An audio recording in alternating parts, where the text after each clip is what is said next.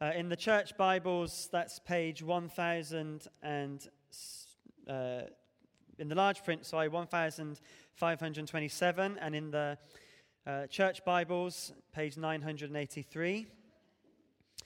And this evening we're going to look at chapter sixteen and verses thirteen to uh, twenty-eight.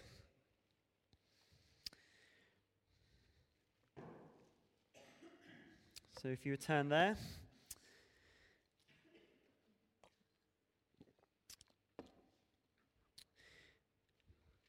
Uh, in recent uh, days, uh, there has been lots of uh, bad news stories uh, about all sorts of things.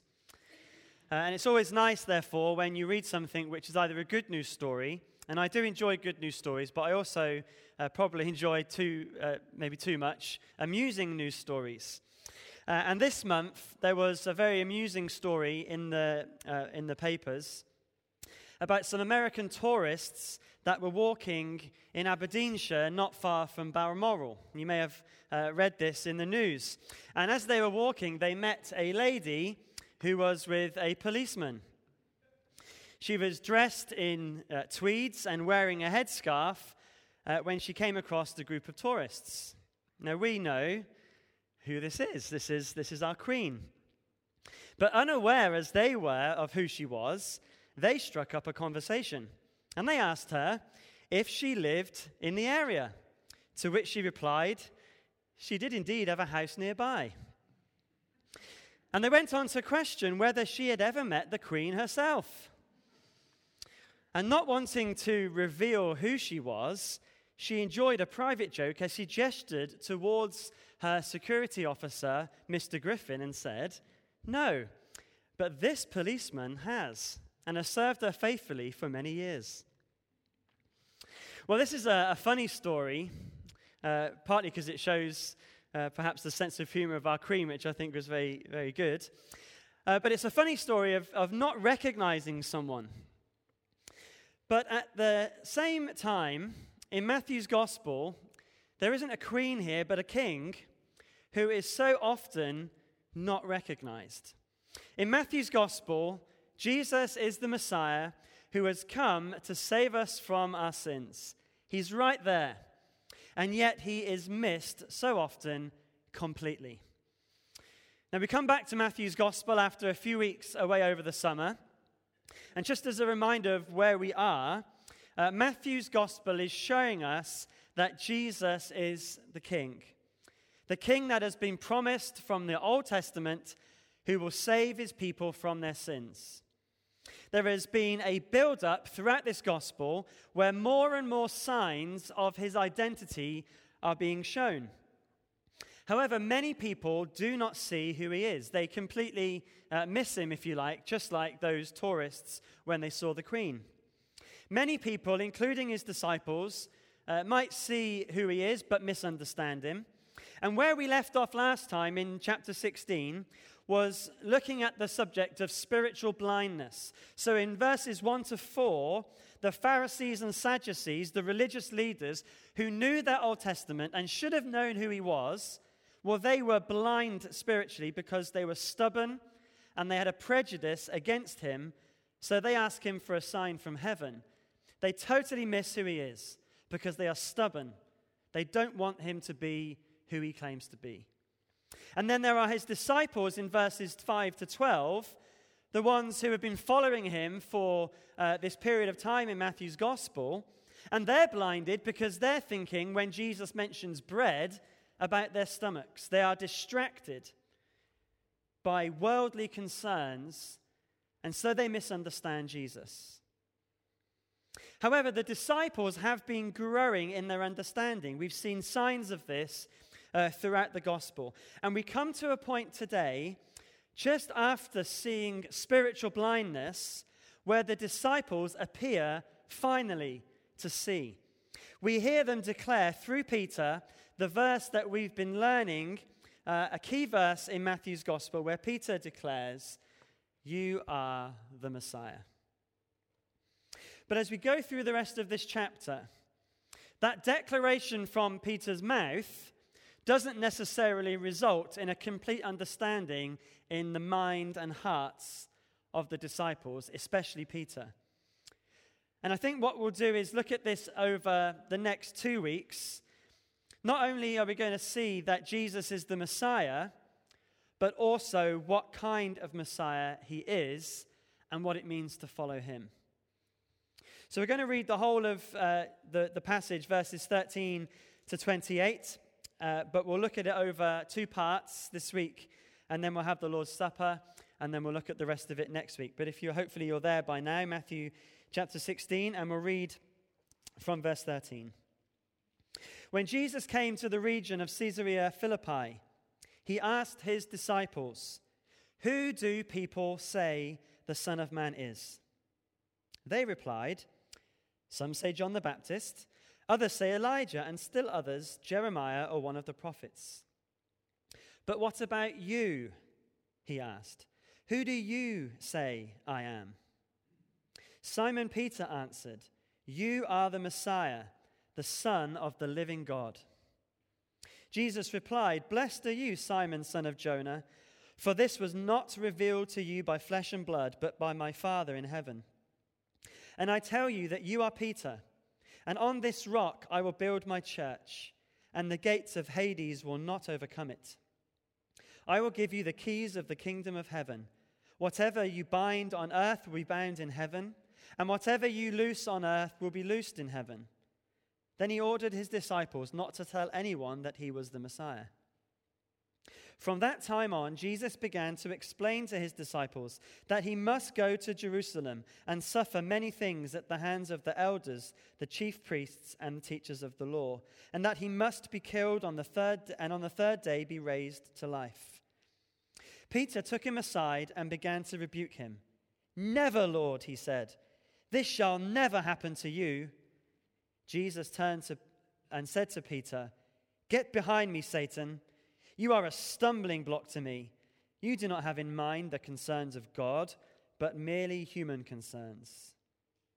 Then Jesus said to his disciples, "Whoever wants to be my disciple must deny themselves and take up their cross and follow me. Whoever wants to save their life will lose it, but whoever loses their life for me will find it. What good is, will it be for someone to gain the whole world, yet forfeit their soul?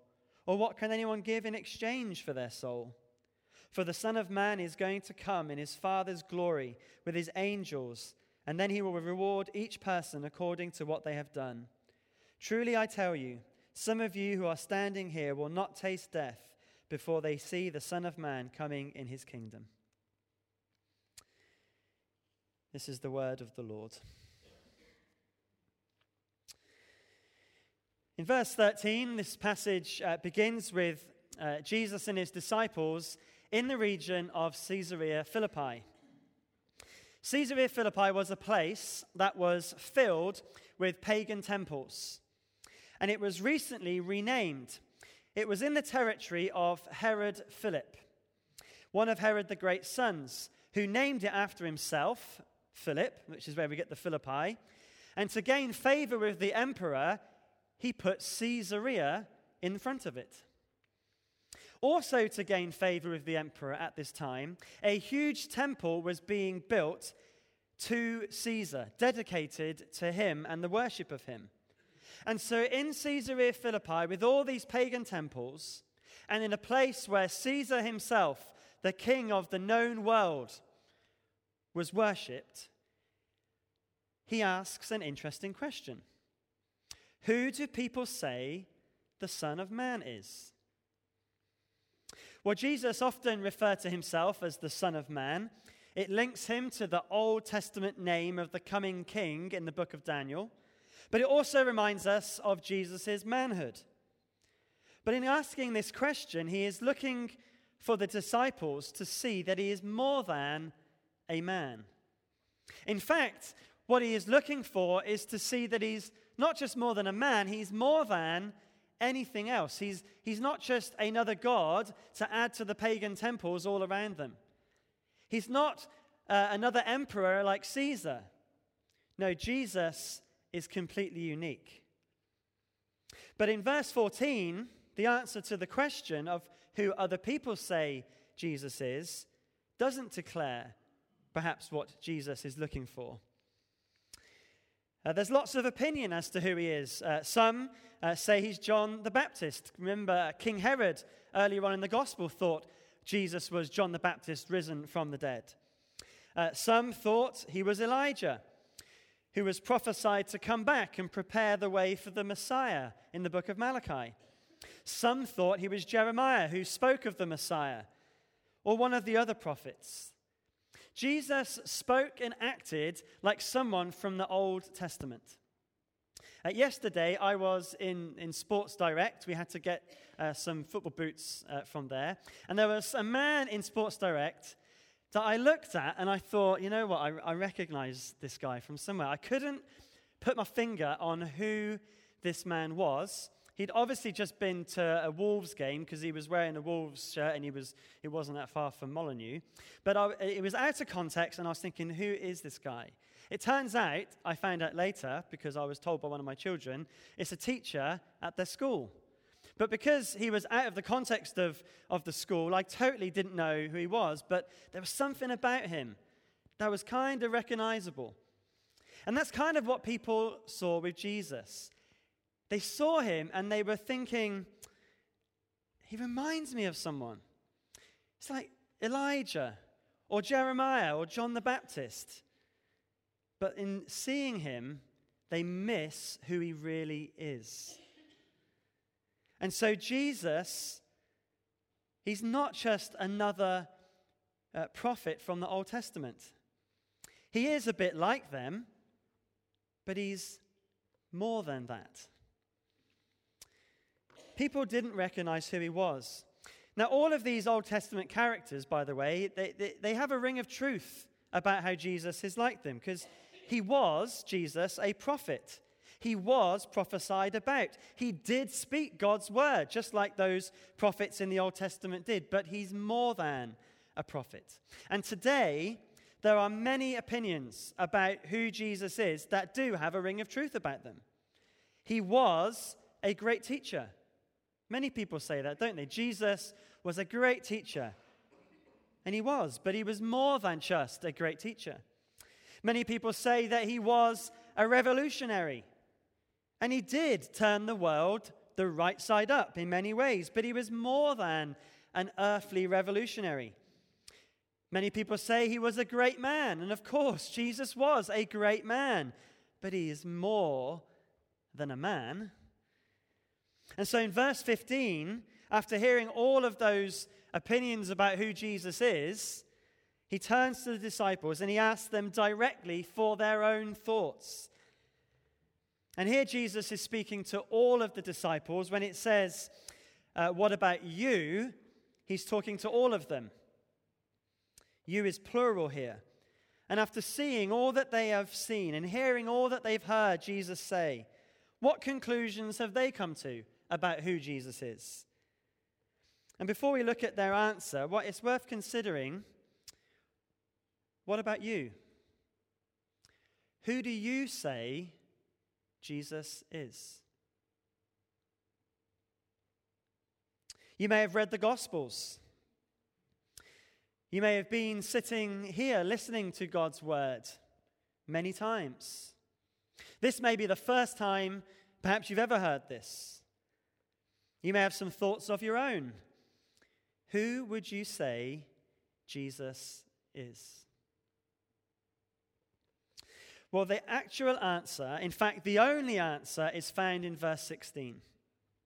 Simon Peter answers on behalf of the group of disciples Jesus was asking the question to, and he says, "You are the Messiah, the Son of the living God." And this is a wonderful confession, and a true one, which we'll see Jesus affirm in the next verse. In Caesarea Philippi, in the midst of all those temples, in the midst of a temple to the, the emperor himself, the disciples say, Jesus is the Messiah, the Son of the living God. So let's uh, just break that down. Jesus is the Messiah. So Jesus is God's king who has come to save his people from their sins and rule over them. So he is God's king. The emperor, he might be an earthly king over an empire, but Jesus is God's king over the whole world and everybody in it. And he is the king who has come to save his people from their sins. Jesus is the Messiah. But he also says he is the Son of the living God. So Jesus is God the Son himself, deity. And unlike the pagan deities around them, this Jesus is the living God. The other gods are not even gods. They're worse than dead because they never even existed. Jesus is the Messiah, the Son of the living God.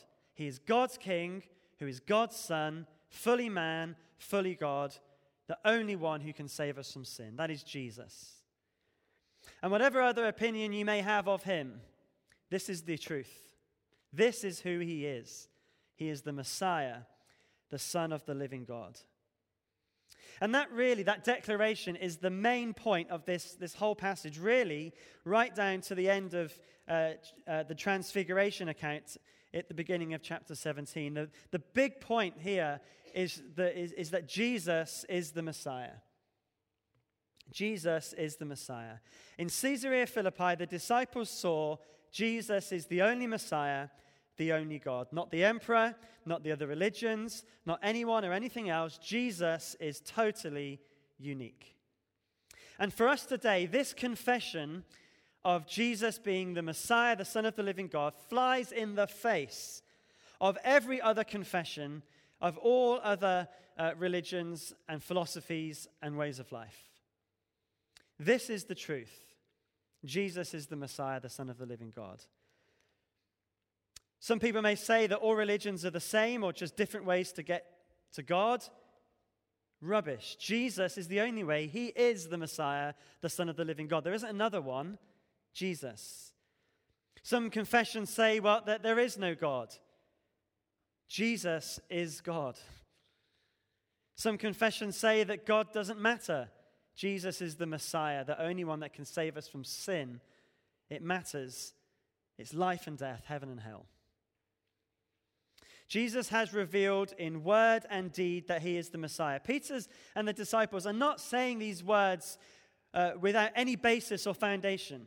They have seen him. They have seen what he has done. They have seen what he has said.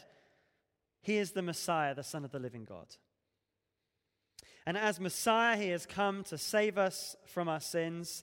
And in Acts, when Peter uh, speaks there of Jesus, in Acts chapter four and verse twelve, he says, "Salvation is found in no one else, for there is no other name under heaven given to mankind by which we must be saved." There is no other way. Jesus is the Messiah. Jesus is the Son of the living God. And as the passage goes, goes on, we begin to unpack what kind of Messiah this Jesus is and what it means to follow this Messiah, this God, as our King.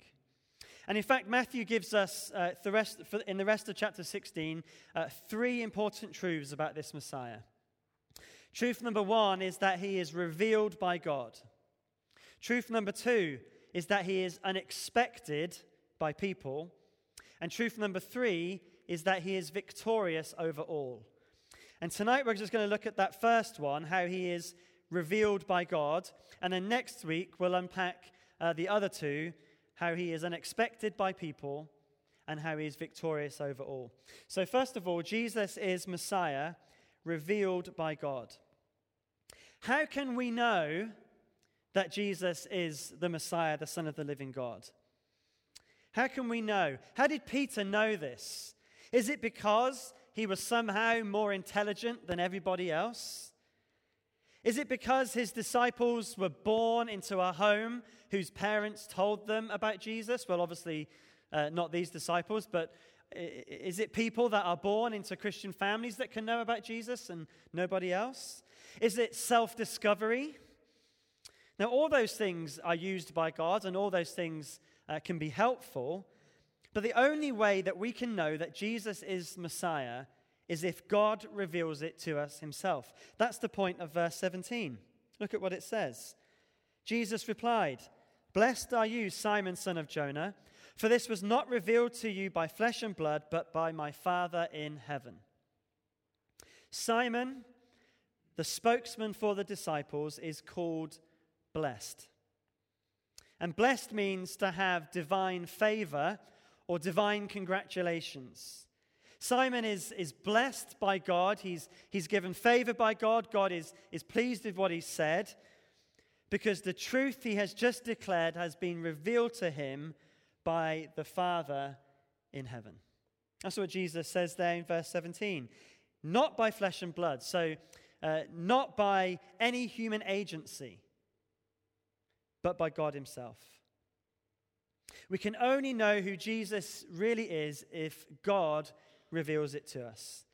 And wonderfully he does. Wonderfully he shows us who Jesus is. He reveals this truth through the words and works of Jesus that we see in God's Word, the Bible. He reveals this truth through the teaching of God's Word. And whenever we understand who Jesus is, whenever we understand what the Bible is saying to us and respond rightly to it, all the glory and all the credit goes to God. Because the Father has shown us through the work of the Spirit what these things mean. And that's remarkably humbling, isn't it? I can't stand here and say, I understand these things because I'm cleverer than you. I can't say I understand these things because uh, I've, I've anything special about me. By amazing grace, this sinner has been shown who Jesus is by God. It's humbling, isn't it, to think that? Amazing grace that God has chosen to reveal himself to us. He doesn't have to do that. We don't deserve that. What we deserve is just to be left on our own. But God reveals himself to us. The truth that it is only by God opening our eyes and our minds and our hearts that we can know him demolishes arrogance and pride. But this truth also gives us hope as we pray for those whose hearts are hard, whose eyes are blind. Because praying is praying to a heavenly Father, and praying to a Father who is the only one who can do anything about that hardness and blindness. And wonderfully, we're praying to a God who does do that work. And whenever we doubt it, we can look in the mirror and say, but he revealed himself to me. So God himself is the one that reveals the truth of who Jesus is. But we find out more of how God does that in verses eighteen and nineteen. In these verses, we see that he is revealed by his Father through his church. Uh, the word, uh, I don't know if, what, if you know what the word church means, but it's not a building. Uh, we learned about that at Contagious Camp uh, over this summer. The church is, is not a building. Uh, if there's no church building uh, in the New Testament. The church literally means uh, called out ones. Called out ones. So in the context of this passage, the church are those who have been called out by God based on the confession that Jesus is the Messiah. So the church are God's people, and God's people are those who agree with the disciples. Jesus is the Messiah, the Son of the living God. And God's people are the ones through whom God reveals this truth about Jesus to the world. That's the meaning, in short, of verses eighteen and nineteen. We'll unpack them, but the key point is this. The church, God's people, are the ones through whom God reveals that Jesus is the Messiah. So look at verse eighteen first of all. It begins, by the way, with "and." So that "and" links to what was before. So uh, Jesus is going to elaborate on how the Father reveals the truth of who Jesus is. So he says, "And I tell you that you are Peter, and on this rock I will build my church, and the gates of Hades will not overcome it." Now, this verse has been very controversial over the history of the church. And the controversy has been on who or what is this rock upon which Jesus builds his church. Uh, some say it's, it's Jesus himself. Uh, some have said it is the confession that he made in verse sixteen. Roman Catholics have based their belief on Peter being the first pope on this verse. So what does Jesus mean? Well, as you read this, uh, it's helpful to understand that the name Peter means rock or stone. That's what his name means. Every uh, body who has a name has a meaning behind the name. You may not know what that meaning is, but the name Peter means rock or stone. And Jesus is very clearly here, you can't read it any other way, making use of the name Peter, using the name to point out how he is going to build the church that confesses that Jesus is the Messiah. So the rock that Jesus is talking about here is Peter and the disciples. Jesus has asked all of them who they think he is, and the confession was given by Peter as a spokesman for them all. Remember when he said, "Who do you say I am?" It's it's to all of them. And the rock is Peter and the disciples confessing Jesus as Messiah. So Jesus builds his church, the people of God, who proclaim the Messiah of God, on Peter and the other disciples. And in the end, he builds it upon all Christians who confess that Jesus is the Messiah. Peter's name is appropriately used by Jesus, first of all because of what it means, but there is a sense as well, if we read the book of Acts, where Peter was the first of the apostles to be used by Jesus to build his church. Peter was the one on the day of Pentecost in Acts chapter two who first preached that sermon when the Holy Spirit came. And in fact, in Acts chapters two through to chapter ten, Peter is the main focus of the narrative as the church is built. But at the same time, the other disciples were, uh, were used by God all over the world. And a key to understanding what Jesus means here is Ephesians chapter two, verses nineteen and twenty, which I'll put upon the, the screen. Uh, Paul here is, is speaking about what, what makes up the people of God. That's what he means. What, what, what is the church? And he says this: "Consequently, you are no longer foreigners and strangers, but fellow citizens with God's people, and also members of his household, built on the foundation of the apostles and prophets, with Christ Jesus himself as the chief cornerstone." So the church is not a physical building, but is described as a building, a building where the bricks are the people of God. And God's people of all time are part of the church building. But the building is founded on the apostles and prophets, with Jesus as the most important, the cornerstone around which all the other stones are aligned. And as the church continues to be built up today, as Christians proclaim the good news that Jesus is the Messiah, the building grows and grows. And how do we become part of that? It is through the proclamation of the gospel, the good news that Jesus, the Messiah, the Son of the living God, has died for our sins and has risen from the dead, and all the other uh, things we say in the Apostles' Creed. That is how God reveals himself to us, by his Father, through his church. When the, uh, if you speak to a Roman Catholic and they try and take you to this verse, what you should say to them is that this is Peter speaking on behalf of all the disciples. There is nothing in this verse about any successors to Peter. Uh, it's reading into, into it that it is not there.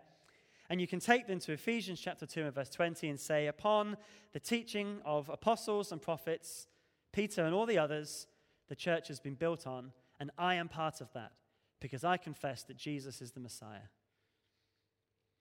And this This, this building is going to keep on growing and growing and growing, because Jesus says the gates of Hades will not overcome it. Hades is uh, the place of the dead, used often in this way in the Old Testament. And the gates of death uh, where the dead are locked away.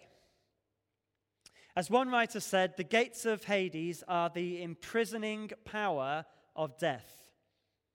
And what Jesus means here is that his church will keep being built. His name will continue to be proclaimed. It will never, ever, under any circumstances, be overcome by death.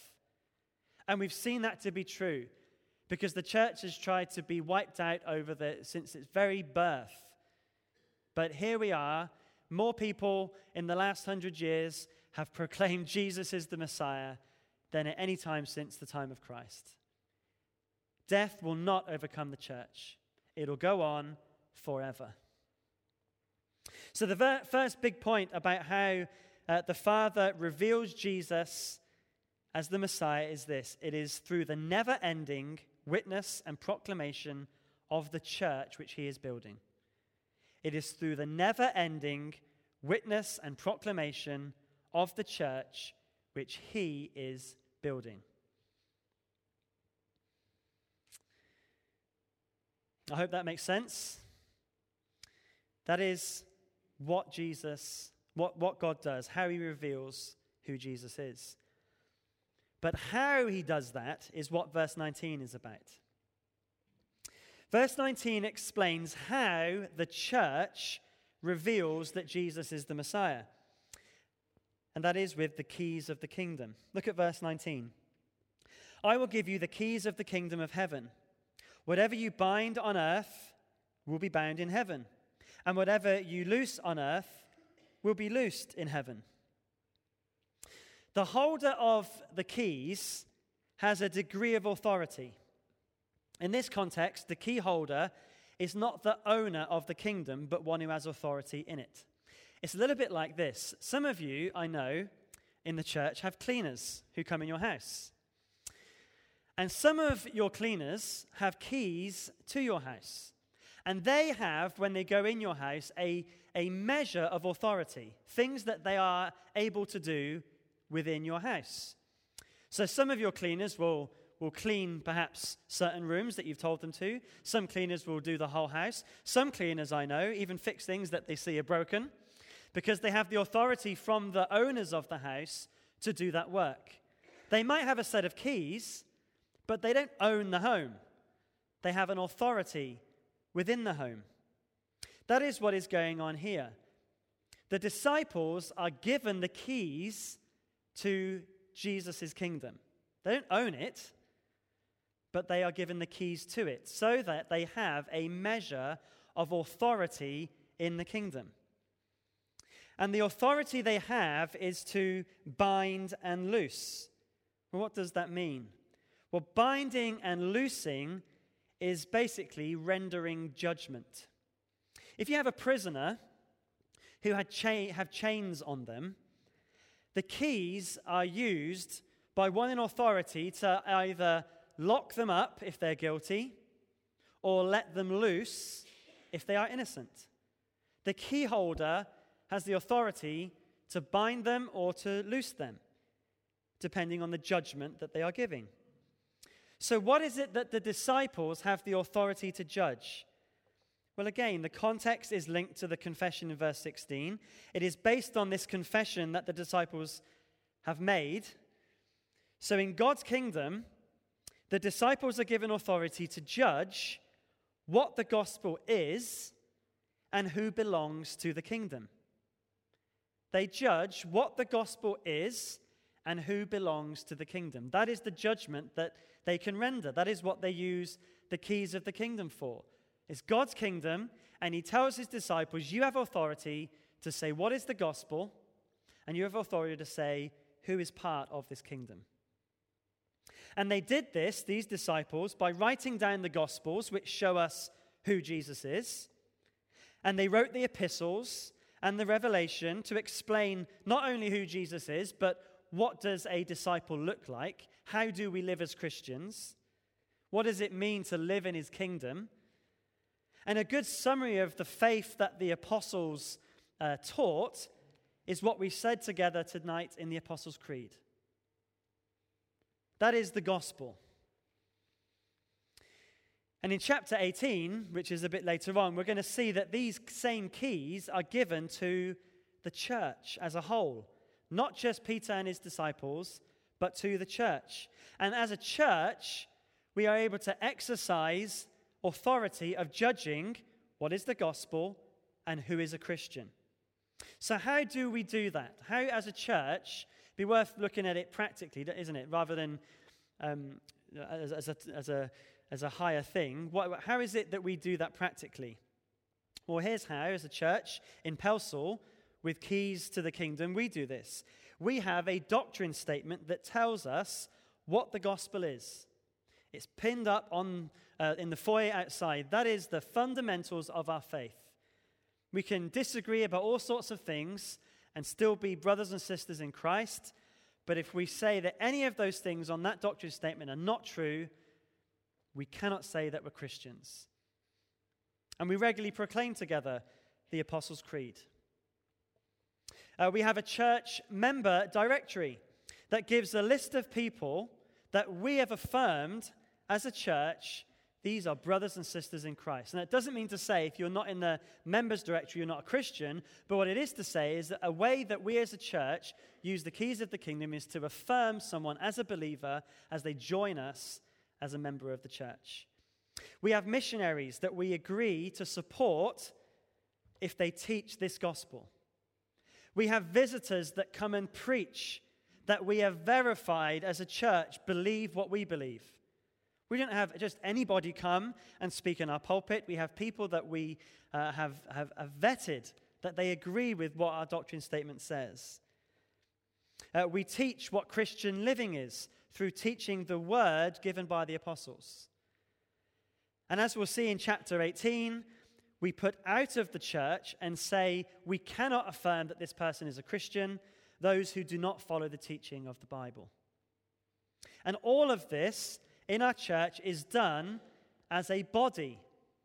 So the elders do not decide on their own who is a member. But rather, as elders, we recommend people for membership and we vote on it as a body, as a church. And when we recommend someone as a member, we have said as elders, this person agrees with our statement of faith, they believe the gospel, and from what we can see, they are faithfully following Jesus. So we can say they believe what the gospel is, and we can say they are a Christian. They can join us. And all of this is done so that we are proclaiming that Jesus is the Messiah to the world. So that as a church, we can agree who Jesus is and what it means to follow him. And as a united body, shine that light to the world that needs to hear that message. So let's be clear on what Jesus is saying in these verses. Jesus is the Messiah. Only God can reveal this truth to us. And God reveals this truth through the church, who are the ones that proclaim Jesus is the Messiah. The church proclaim this as they judge according to God's word what the gospel is and who belongs to God's kingdom. Now, there's, there's a lot there in those verses. I'm very happy uh, to talk more about them to you. Uh, I hope you understand uh, what is going on here. But if some things have been missed, I can clarify, but get the main point. Jesus is the Messiah. It's revealed by the Father through the church. And then we come uh, to verse twenty, which seems a rather odd verse. If if Jesus is saying, uh, I, Um, the Father reveals it, and I want the church to be the ones to reveal it. In verse twenty, it's an odd place to put, he ordered his disciples not to tell anyone that he was the Messiah. Well, the point of these verses uh, is revealed more as the passage goes on. Because before the time that the Holy Spirit came, which is where we are in Matthew, there was some misunderstanding, even among his disciples, about who Jesus Uh, what, what it means to follow Jesus and what he would do to save us from sin. Uh, as a clue as to why uh, that con- uh, how that confusion was there, uh, Peter, who is declared as the rock on which the church will be built in verse um, seventeen, or verse eighteen, in verse twenty-three is declared to be Satan. So you can see that there was obviously a misunderstanding about what kind of Messiah Jesus would be. We'll see that next week. But the reason Jesus is to, the, the disciples are told to stay quiet is because the disciples didn't yet fully understand who, what kind of Messiah Jesus was. But more on that next week. There's much uh, here for us even tonight. And it's very practical in how we live as Christians. This isn't just about how we function as a church. As a Christian, I want to be someone who knows God more. That's what a Christian is, isn't it? We want God to reveal more of Jesus to us. Yes, we can declare with Peter, Jesus is the Messiah, the Son of the living God. But don't you want to know even more about him? That's what a Christian is. We desire to know more of Jesus. And if we want to do that, then we need to pray to God to, to show us. And so how can we practically apply these things? Well, first of all, God has revealed Jesus to us through his word, the Bible. So a very practical application of these words is to get into your Bibles, where we can find God speaking to us. There are ways you can be helped in doing that through study notes and so on. But we need to be daily in the word of God, in what he has revealed to us, so that we can know him more. And as we know him more, we're more able to share with others the truth of who Jesus is. But also very practically, if Jesus chooses to reveal himself and the salvation plan uh, by his word through the church, well then very obviously a way of applying these words is to say get involved in the work of the local church. And specifically the church that we are part of here in Pelsall. Be at church, be at the services, be in prayer meeting and pray for the work of the church. Take part in the home groups.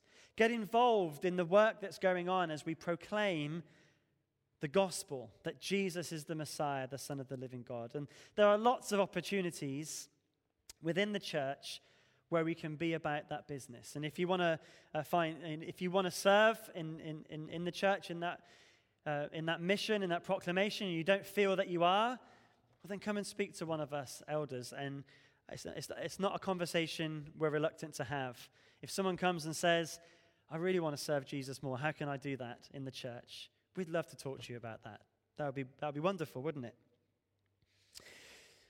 Now, tonight we uh, celebrate the Lord's Supper, and I don't want to want to rush through that, so that's why we'll continue looking at the rest of the passage uh, next week. We're going to see more about what kind of Messiah Jesus is. It's, it's really wonderful stuff. Uh, but as we began uh, this sermon with the Queen, uh, just as a, a thought on, on our Queen, it was quite understandable while she was at Balmoral uh, that she did not want those tourists to know who she was. It's understandable why our Queen uh, wants to perhaps sometimes uh, stay very private. But we can thank God that he has chosen not to be like that. That he has, by his amazing grace, declared himself to us, revealed himself so we can know him. And that's wonderful, isn't it? We have seen uh, God's amazing grace in showing us that Jesus is the Messiah. And we're going to sing as a church in response to those truths, uh, O Church, Arise. Uh, this song uh, speaks of the church arising so that we can proclaim the truth of the gospel together, that Jesus is the Messiah, the Son of the living God. So before we gather around the Lord's table, let's stand and sing as a body of believers who believe in these truths, uh, O Church, Arise, and put your armor on.